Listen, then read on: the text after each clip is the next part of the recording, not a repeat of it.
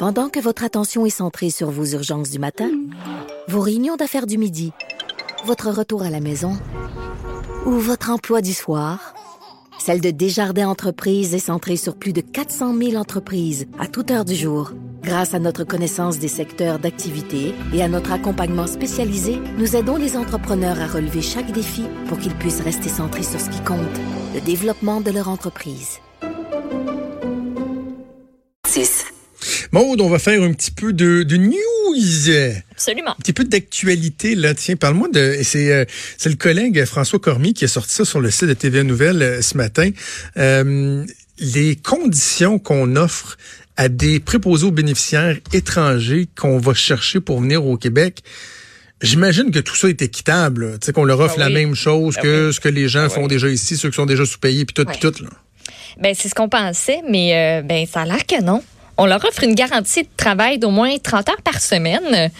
Euh, puis ils vont pouvoir toucher aussi le salaire le plus élevé pour un préposé, 22,35 Et euh, il y a par exemple Frédéric Brisson qui lui est président du Conseil provincial des affaires sociales. Il dit "Je suis préposé aux bénéficiaires depuis 17 ans puis je gagne même pas ce salaire là."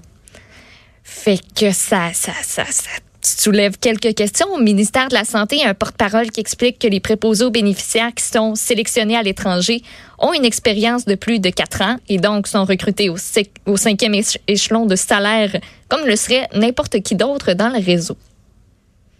C'est, inexplicable. C'est, inexplicable. Ce qui est bien plate là-dedans, c'est qu'une nouvelle comme celle-là va venir euh, titiller des excités du bocal, là, tu sais, qui aiment pas trop l'immigration. Là, Ah, c'est ça, ils viennent voler nos jobs. Non, arrêtez, là. Arrêtez, arrêtez. Allez pas là. Allez pas là. Vous êtes, vous êtes, vous idiots si vous allez là. La réalité, c'est que euh, on en a beaucoup parlé dans la dernière année sur le- les conditions de travail des préposés aux bénéficiaires. Juste te rappeler, Maude, que pendant à peu près un mois et demi, je pouvais même plus aller à la SAQ parce que j'ai osé soulever le fait que les gens qui scannaient des bouteilles de SAQ étaient payés plus cher que ceux qui s'occupent de nos grands-parents, de nos, euh, de, de- de- nos parents, nos grands-parents en fin de vie dans des CHSLD, ce qui est totalement inacceptable.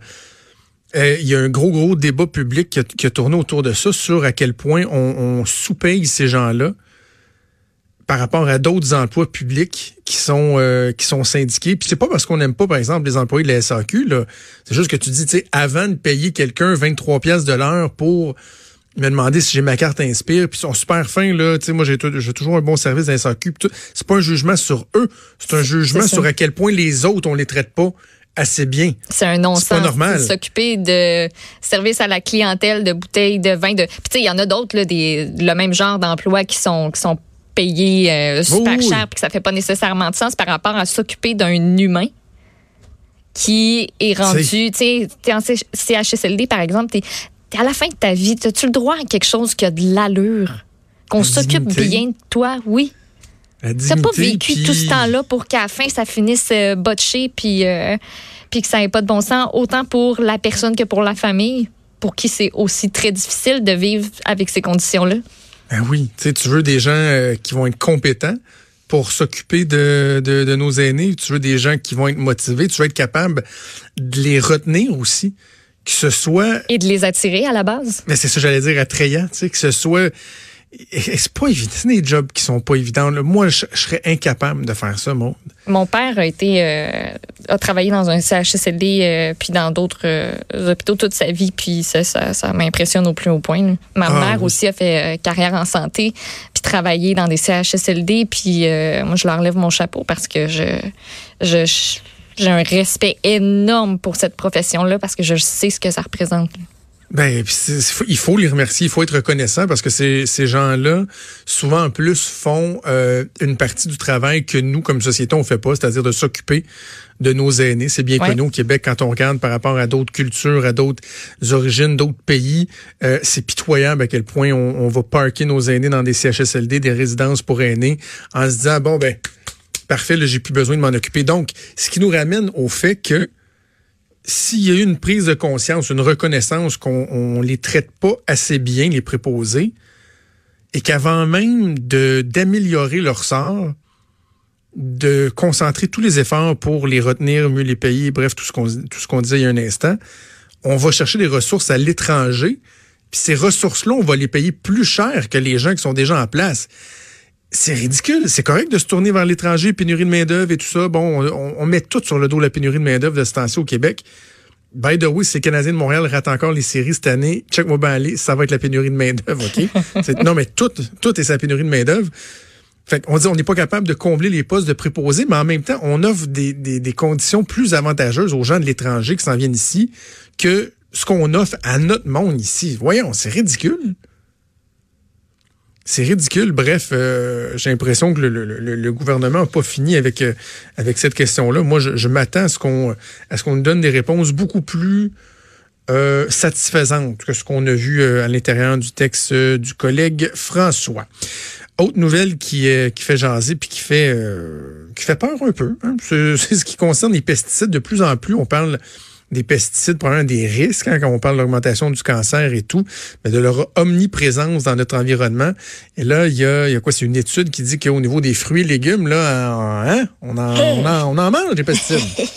Moi, je mangeais mes petites framboises des États-Unis puis mes petites euh, mes petits bleuets du Pérou tantôt, puis euh, je les ai pas lavés, puis je lisais cet article-là, puis je trouvais pas ça le fun.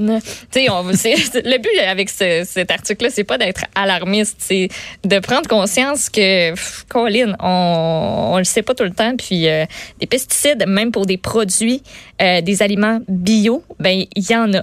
On a analysé 544 échantillons le ministère euh, donc de l'Agriculture, des Pêcheries, de l'Alimentation du Québec. Puis il y en a 26 là-dessus qui comprenaient des particules chimiques à des concentrations qui dépassaient les normes légales canadiennes. Donc c'est pour la première fois depuis 10 ans que le MAPAC rend public ce genre de données-là, euh, des données de surveillance des résidus de pesticides sur les fruits et légumes frais qui sont vendus au Québec. Et le ministère répond à une demande en publiant ces données-là. Le vérificateur général du Québec avait déploré en 2017 que le MAPAC informe très peu la population sur les résultats, les suivis qui sont faits sur la présence de pesticides dans nos aliments. Puis hmm. si on n'avait pas sonné l'alarme, c'est du quoi? Ces chiffres-là? On les aurait eus seulement en 2023 si on prévoyait, là, le, si on suivait le, calendrier qui était prévu par le MAPAC. Toi et ah moi, on n'aurait pas été nécessairement au courant de tout ce qui se passe. Donc, on dit que la majorité des, aliments qui ont été analysés, oui, sont conformes. On parle d'aliments qui sont très qui sont consommés sur une base régulière, du céleri, cerises, épinards, fraises, pêche, pois, raisins rouges. On a aussi fait le test pour euh, bleuets, concombres, épinards, fraises, haricots, des pois. C'est toutes des affaires qu'on a euh, régulièrement dans notre alimentation. Euh, puis oui, on a détecté des pesticides, puis on sait même pas, on se pose la question en fait, est-ce que le risque euh, est-ce qu'on connaît vraiment le risque couru de consommer ces aliments-là? qui dépassent une norme qui n'est pas nécessairement claire parce que ces normes-là sont basées sur des études animales? Fait qu'on ne sait pas trop c'est Donc, sur les impacts que ça peut avoir sur les animaux, mais on ne sait pas nécessairement sur, euh, sur les humains. Est-ce que c'est mentionné ou est-ce que tu sais, Maude, si quand on parle, mettons, de ces traces de pesticides-là, c'est-tu le genre de truc que, uniquement en lavant nos fruits, nos légumes, on l'éclaire ou c'est dans la façon même qui pousse à l'intérieur puis que peu importe ce que tu fais, tu vas égober les pesticides? Je sais pas. Moi, j'aurais tendance à dire lave-les, ça fait pas de mal. Ouais. Mais c'est pas mentionné. Est-ce qu'en lavant ta pêche, ça va être correct parce que le résidu de pesticides est sur la pêche, sur la peau de la pêche? Si t'enlèves la peau, peut-être, je sais pas. C'est pas, euh, c'est pas mentionné. On nous dit juste que euh, il y a 5% de ces aliments-là dont, euh, donc qui sont qui ont des taux de pesticides qui devraient pas. Euh, par contre, je vous rassure, la majorité des échantillons qui ont été non conformes provenaient de l'extérieur du Québec. États-Unis, Canada, ben Canada, c'est ailleurs dans le Canada, mettons, euh, Chine, Guatemala, Uruguay, Chili. Donc, produits locaux. Donc, en achetant euh, locaux, moins de risques. C'est sûr qu'il y, y, en a eu, tu sais. Exactement. Moi, c'est ça que c'est ça que je ferais, puis moi, je le fais pas assez. Je suis vraiment nulle ouais, non, c'est ça. Je le fais, avec les enfants, je le fais plus. C'est quand je prépare les dessins des enfants, je vais plus rincer les, les trucs. Mais tu sais, moi, je me prépare un piment, là, je, sais, hmm, ne lave pas tout le temps. euh, OK, autre, autre nouvelle. Je, je dois t'avouer qu'un de mes rêves dans la vie depuis que je suis tout petit, je te dirais le rêve que j'ai depuis le plus longtemps, là, et qui se réalisera probablement jamais, c'est d'avoir une Lamborghini. Moi, une Lamborghini Diablo, là, écoute, c'est mon rêve, c'est l'ultime char. Je me suis déjà assis dans une Lamborghini, mais j'ai jamais eu l'occasion de, de, de conduire ça. Capoté. c'est au, au salon de l'auto. Écoute, hey, c'était cœur, non, mais c'est c'est jouissif là. Puis tu sais, je me dis, moi, j'aurais jamais moyen de me payer une Lamborghini, même si je travaille très très fort. Faut que tu sois riche en six bols. Là. Mais là, est-ce qu'une des façons de me payer une Lamborghini, ce serait quoi? Je sais pas moi, de, de me procurer des profils euh, volés de clients de Desjardins, Ça puis de pourrait te ça sur le dark web, mettons, ouais. Ça pourrait euh, te rattraper, mais, euh, mais oui, ce serait, une, ce serait une possibilité. On parle de Juan de Pablo Serrano. Il a 33 ans et euh, lui euh, fait l'objet d'une enquête par rapport au vol de données personnelles des, euh, des clients de Desjardins. C'est un, c'est un suspect, en fait, Il est pas connu, qui aurait eu en Je fais des blagues, mais il faut bien souligner qu'il n'est pas coupable de rien ou il accusé. coupable de rien, mais il Personne a d'intérêt. été... Mais moi, je faisais juste. Exactement. Il n'y avait aucun lien. C'est tout que. Mais moi, c'est juste, je faisais dire. Il me semble que, hein, avec des données de Desjardins, je pourrais peut-être me payer une Lamborghini. Ben lui, Mais il, oui, aurait eu, disais- il aurait eu en main une bonne partie des informations qui Oh. ont été dérobées, euh, qui aurait euh, donc qui aurait pu revendre sur le dark web. Et lui, ben, entre autres, on fait le lien avec la Lamborghini parce que euh, il, il a roulé en 2018 avec une Lamborghini Huracan à plus de 200 000 piastres. Mais le gars, il a clairement pas les moyens de Ah pouvoir non? se payer ce, ce ben à la base. son il serait pas, il dit, s- hein? il serait pas censé. Euh, lui, la, la raison qu'il a donnée pour euh, la location de cette Lamborghini-là, il dit, je l'ai loué pour quelques mois pour faire la publicité d'une entreprise de fruits. OK. Entreprise de fruits, Lamborghini, je cherchais pas le lien, peut-être rouge cerise, j'en ai aucune idée. Non, elle Euh, était blanche. Elle était blanche, Euh, bon, c'est ça. Fait que, tu sais, fruits et légumes, en tout cas de fruits, ça, ça fait pas trop de sens.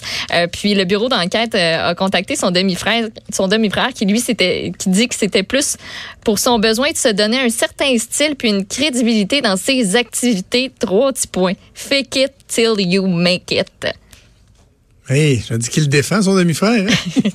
Pas, euh, C'était le pas pitch tant en que dessous ça, du. Ah oui, le demi-frère. On n'a rien qu'un parent qui est pareil, pas le deux. Pas deux. Exactement. Puis ce gars-là, ben, il est connu des, euh, des policiers, diverses peines de prison, notamment pour falsification de carte de crédit, entrave au travail d'un agent public, vol et fraude. C'est un enfant de cœur. Hum, en tout cas, moi, ce que je trouve intéressant, là, c'est de voir que, que l'enquête euh, semble progresser là, sur euh, ce qui se cachait derrière euh, cette fuite-là, qui en a pu, a pu en profiter, qui a pu être euh, instrumental euh, là-dedans, qui a joué un rôle. Donc, euh, bref, euh, on va On a continuer 200 à policiers, suivre 10 civils qui participent à l'enquête présentement pour, euh, pour trouver les responsables de ce vol de données euh, qui était assez euh, qui était assez important. Puis je vous rappelle que l'individu qui est comme qui travaillait là, chez Desjardins, Sébastien Boulanger d'Orval, lui, il n'y a aucune accu- euh, accusation criminelle Non. présentement qui a été déposée. Je dis ça de même, mais ça ferait peut-être du bien à la SQ, là, hein? une Un belle bon coup, enquête, euh, des, des bonnes accusations. puis je pense que ça, ça ferait du bien au moral euh, des troupes.